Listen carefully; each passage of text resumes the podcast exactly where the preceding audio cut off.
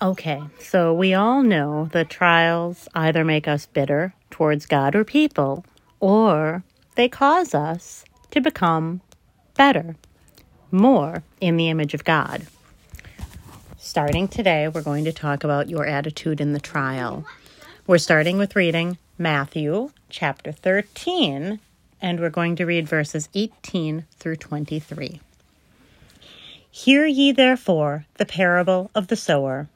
When anyone heareth the word of the kingdom, and understandeth it not, then cometh the wicked one, and catcheth away that which was sown in his heart. This is he which received seed by the wayside. But he that received the seed into stony places, the same is he that heareth the word, and anon with joy receiveth it. Yet hath he not root in himself, but dureth for a while. For when tribulation or persecution ariseth because of the word, by and by he is offended. Did you catch that?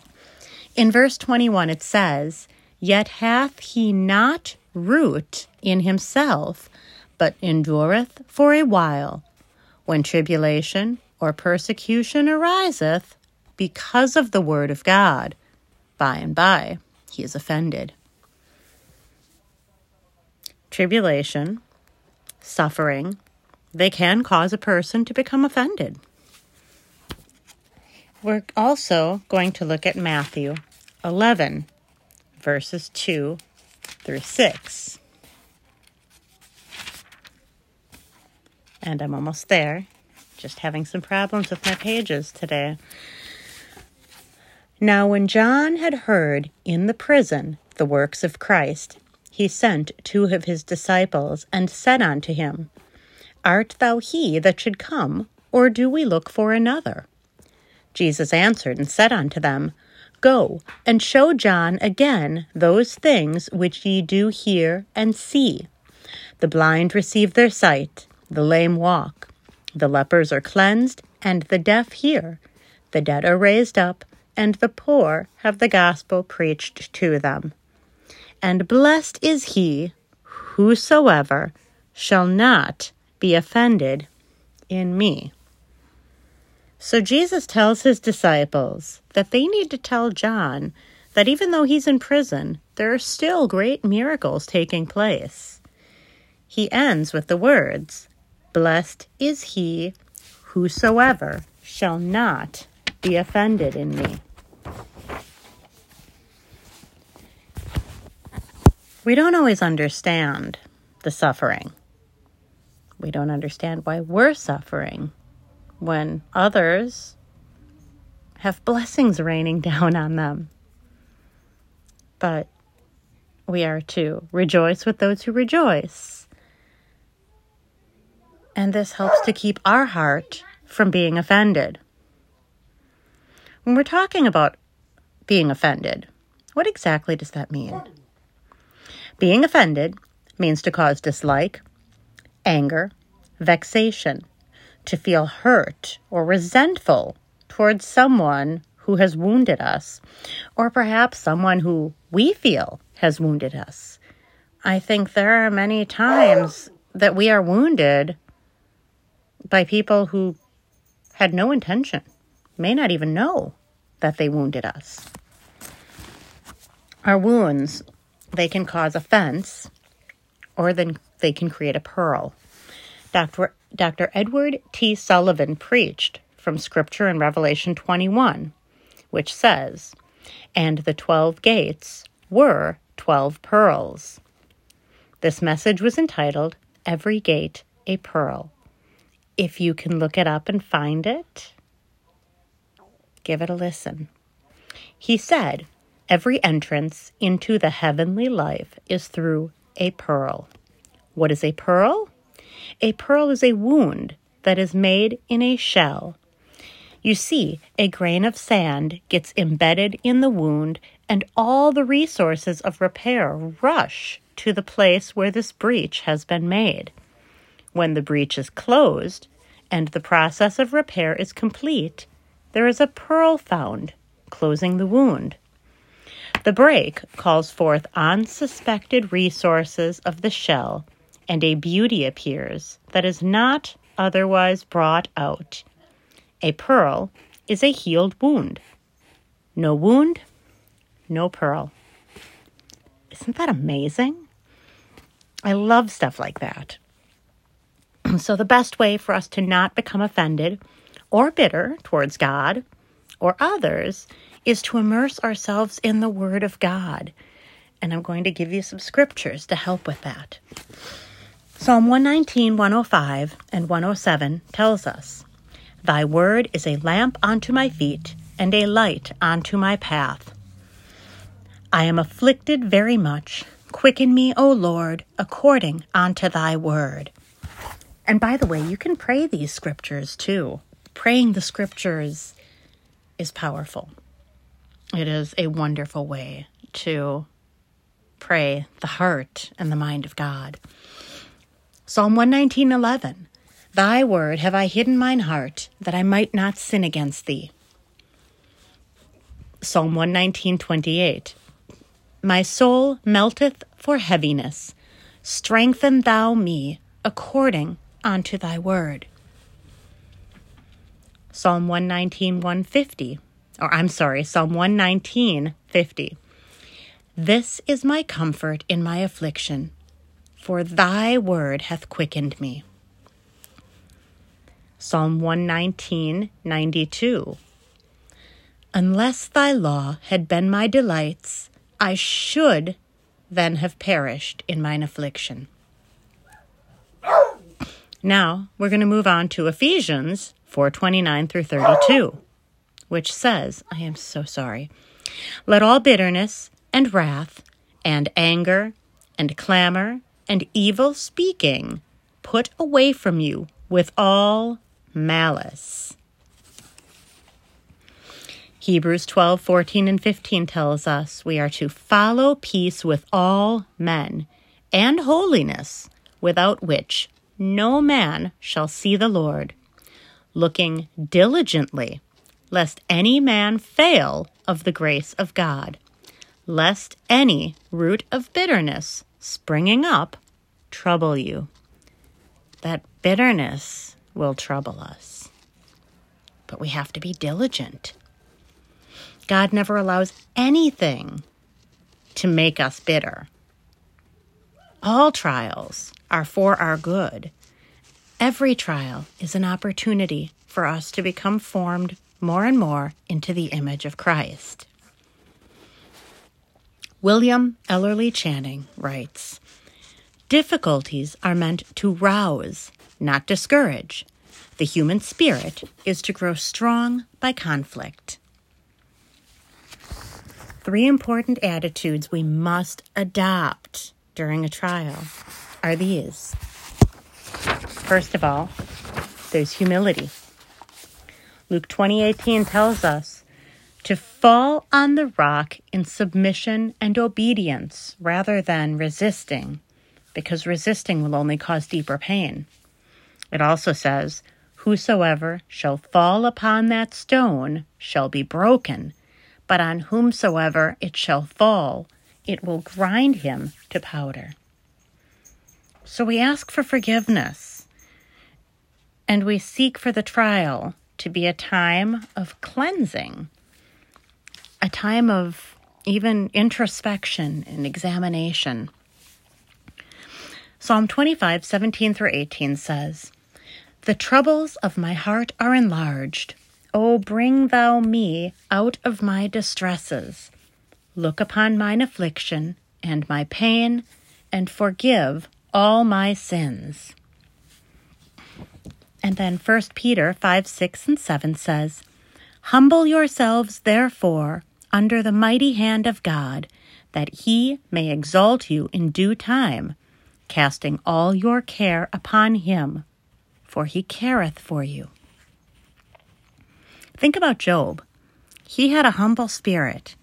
He prayed a prayer of repentance, and God turned everything around for him.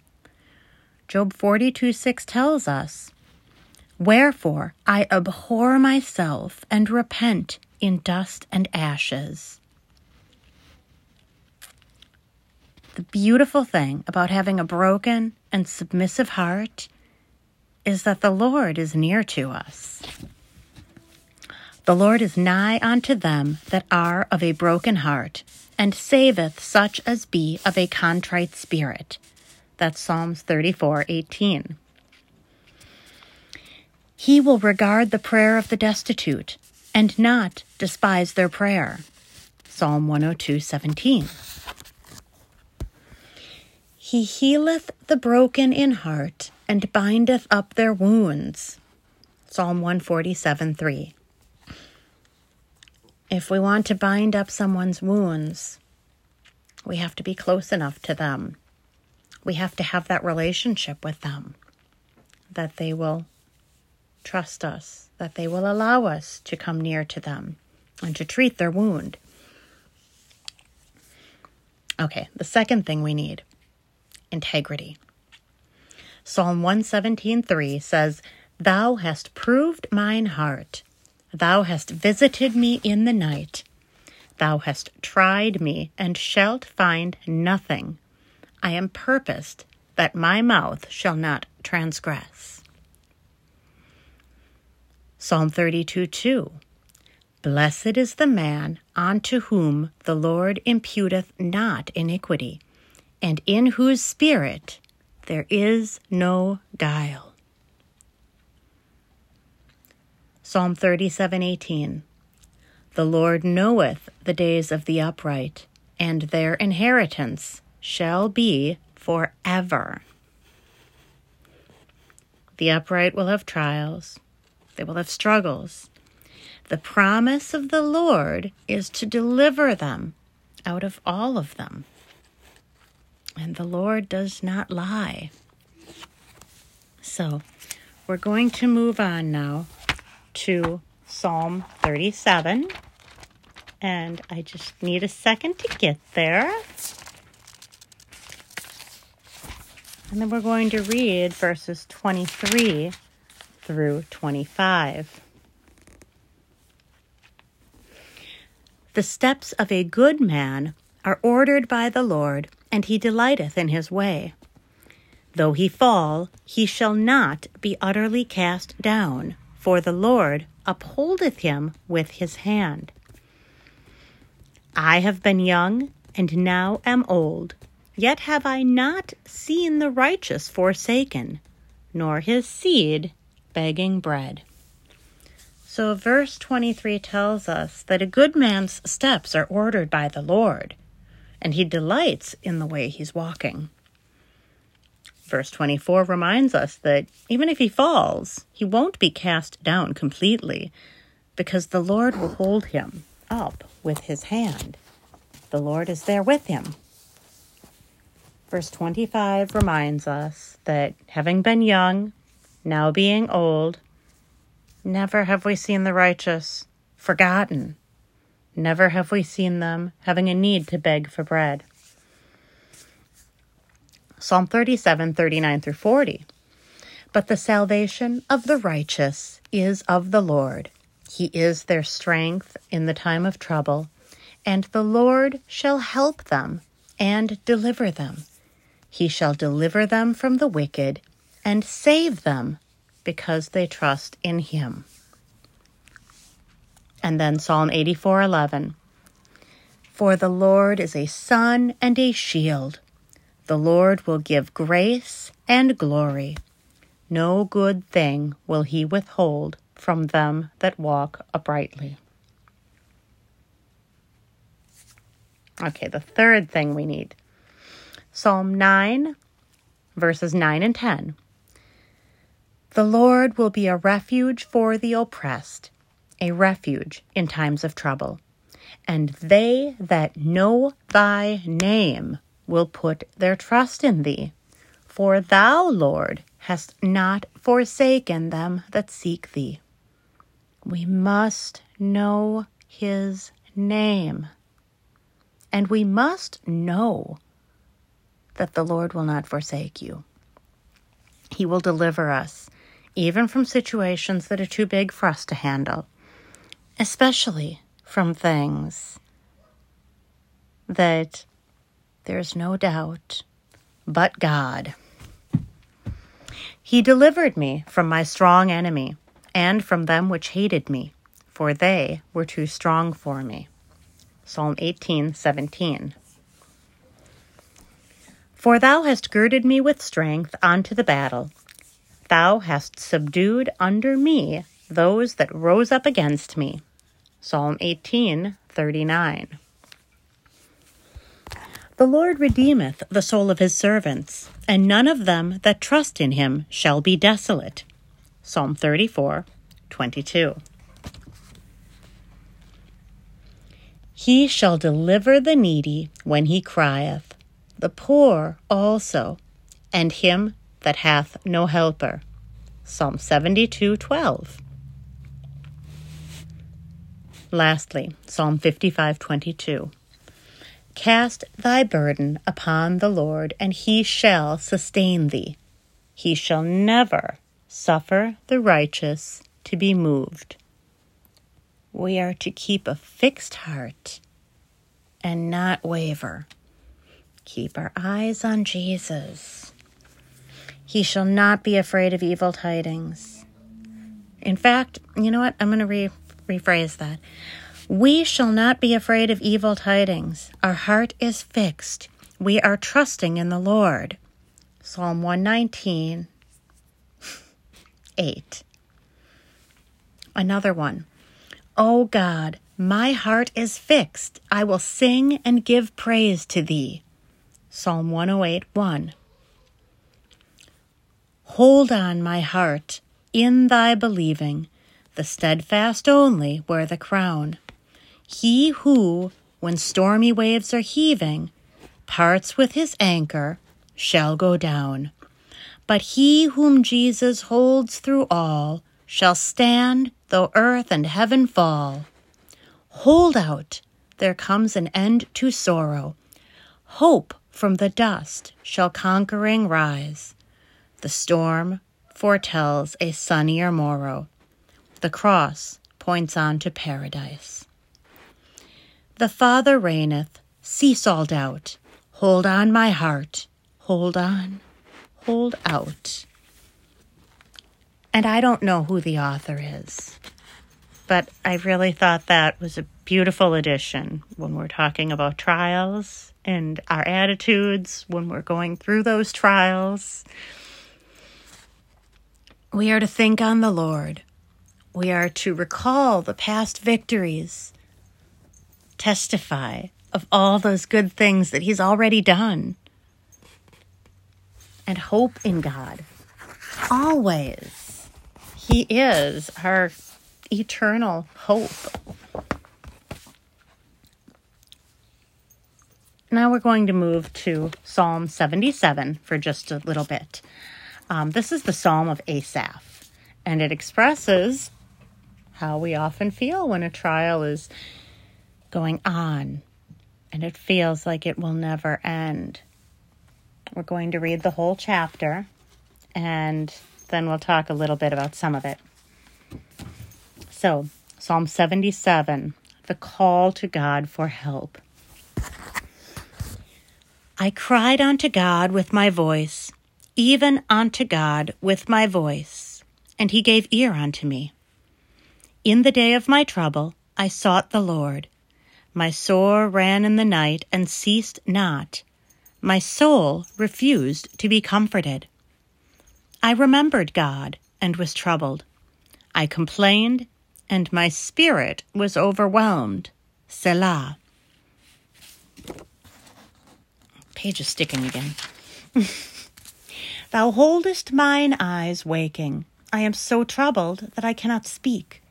I have considered the days of old, the years of ancient times. I call to remembrance my song in the night. I commune with mine own heart, and my spirit made diligent search. Will the Lord cast off forever, and will he be favorable no more? Is his mercy clean gone forever? Doth his promise fail forevermore? Hath God forgotten to be gracious? Hath he in anger shut up his tender mercies? Selah. And I said, This is my infirmity. But I will remember the years of the right hand of the Most High.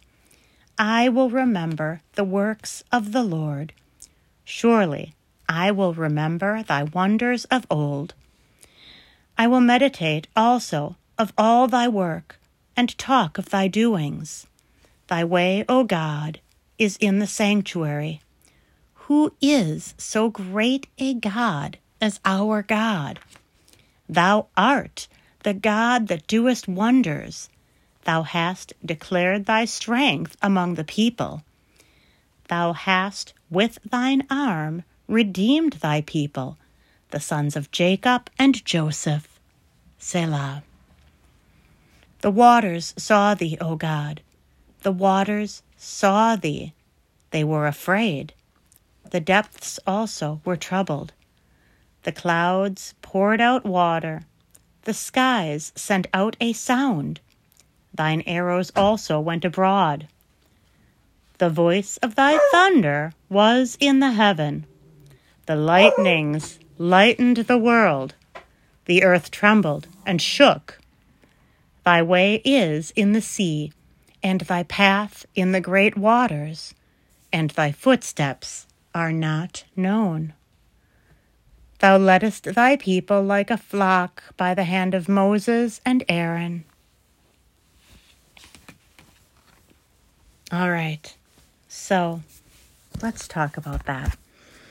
In verse 2, the day of my trouble, I sought the Lord.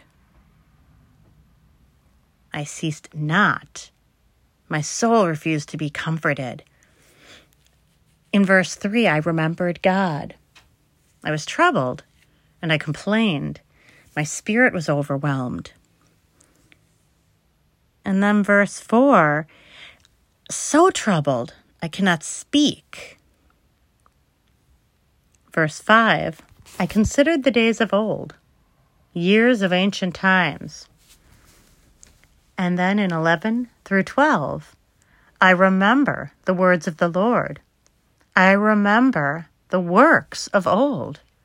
I will meditate on all thy work and talk of all thy doings. How did Asaph gain the victory? He meditated on the Lord. He told others about the Lord and his greatness. He said, look what the Lord has done. He chose to magnify the Lord instead of magnifying his problem. Psalm 43:5 says, Why art thou cast down, O my soul? And why art thou disquieted within me? Hope in God, for I shall yet praise him, who is the health of my countenance and my God. When we were talking about spiritual warfare, we talked about how the battle begins in the mind. We can't let our mind dwell on hurts. The pain and the anguish, it can't be felt by anyone except us. We hurt ourselves when we hold on to that grudge, that pain. There's an author, again, an anonymous one, who says it succinctly in this poem. When some friend has proved untrue, betrayed your simple trust, used you for his selfish ends, and trampled in the dust, the past with all its memories and all its secret ties, the light is blotted from the sky, for something in you dies. Bless your false and faithless friend. Just smile and pass along. God must be the judge of it. He knows the right from wrong. Life is short. Don't waste the hours by brooding on the past. His great laws are good and just. Truth conquers at the last. Red and deep our wounds may be, but after all the pain, God's own finger touches us, and we are healed again. With faith restored and trust renewed, we look toward the stars. The world will see the smiles we have. God will see the scars. Even when it looks dark, we trust in Him, and we know that victory will come. We know that He will calm the storm. And even as the storm is raging around us, we know that He is with us. Now we're going to move on to Psalm 107. The Psalms are always so good for when you're going through trials, when you're needing inspiration, to be lifted up, to be reminded of what the Lord has done. There's so many good things we can get from these Psalms. Okay, so Psalm 107. We're only going to read verses 26 through 31. They mount up to the heaven. They go down again to the depths. Their soul is melted because of trouble. They reel to and fro and stagger like a drunken man and are at their wits' end. Then they cry unto the Lord in their trouble, and He bringeth them out of their distresses. He maketh the storm a calm, so that the waves thereof are still. Then are they glad, because they be quiet. So He bringeth them unto their desired haven. Oh, that men would praise the Lord for His goodness and for His wonderful works to the children of men. So verse 26 says, they mount up to the heaven. They go down to the depths. Their soul is melted because of trouble. Verse 27 refers to them as being like a drunken man. They can't stand up straight. They're at their wits' end. They can't think. Verse 28 says, then they cry unto the Lord, and the Lord brings them out of their distress. Verse 29, He makes a storm calm, makes the waves be still. Verse 30, they are glad because they are quiet. He brings them to their desired haven. And verse 31 reminds us that we should praise God for His goodness, for His wonderful works to us, the children of men. Moving on now to Psalm 116, verses 1 through 6. I love the Lord because He hath heard my voice and my supplication. Because He hath inclined His ear unto me, therefore will I call upon Him as long as I live. The sorrows of death compassed me, and the pains of hell gat hold upon me. I found trouble and sorrow. Then called I upon the name of the Lord. O Lord, I beseech Thee, deliver my soul. Gracious is the Lord, and righteous. Yea, our God is merciful. The Lord preserveth the simple. I was brought low, and He helped me. There's a pattern here. We call upon Him, and He hears us, and He delivers us, and we praise Him, and we tell others so that they can rejoice with us and glorify God. The Lord knows. He knows you. He knows the plan for your life, the purpose. He formed you. Psalm 139, 1 through 4. O Lord, Thou hast searched me and known me. Thou knowest my down sitting and mine uprising. Thou understandest my thought afar off. Thou compassest my path and my lying down, and art acquainted with all my ways. For there is not a word in my tongue, but lo, O Lord, Thou knowest it altogether. and then 1 Peter 3:12. For the eyes of the Lord are over the righteous, and his ears are open unto their prayers. God is listening. He sees us. He hears us all the time. That should be consoling, encouraging. You are never alone. Psalm 37:18 says, "The Lord knoweth the days of the upright, and their inheritance shall be forever." And then, of course, Romans 8:28, which reminds us that all things work together for good to them that love God, to them who are the called, according to his purpose.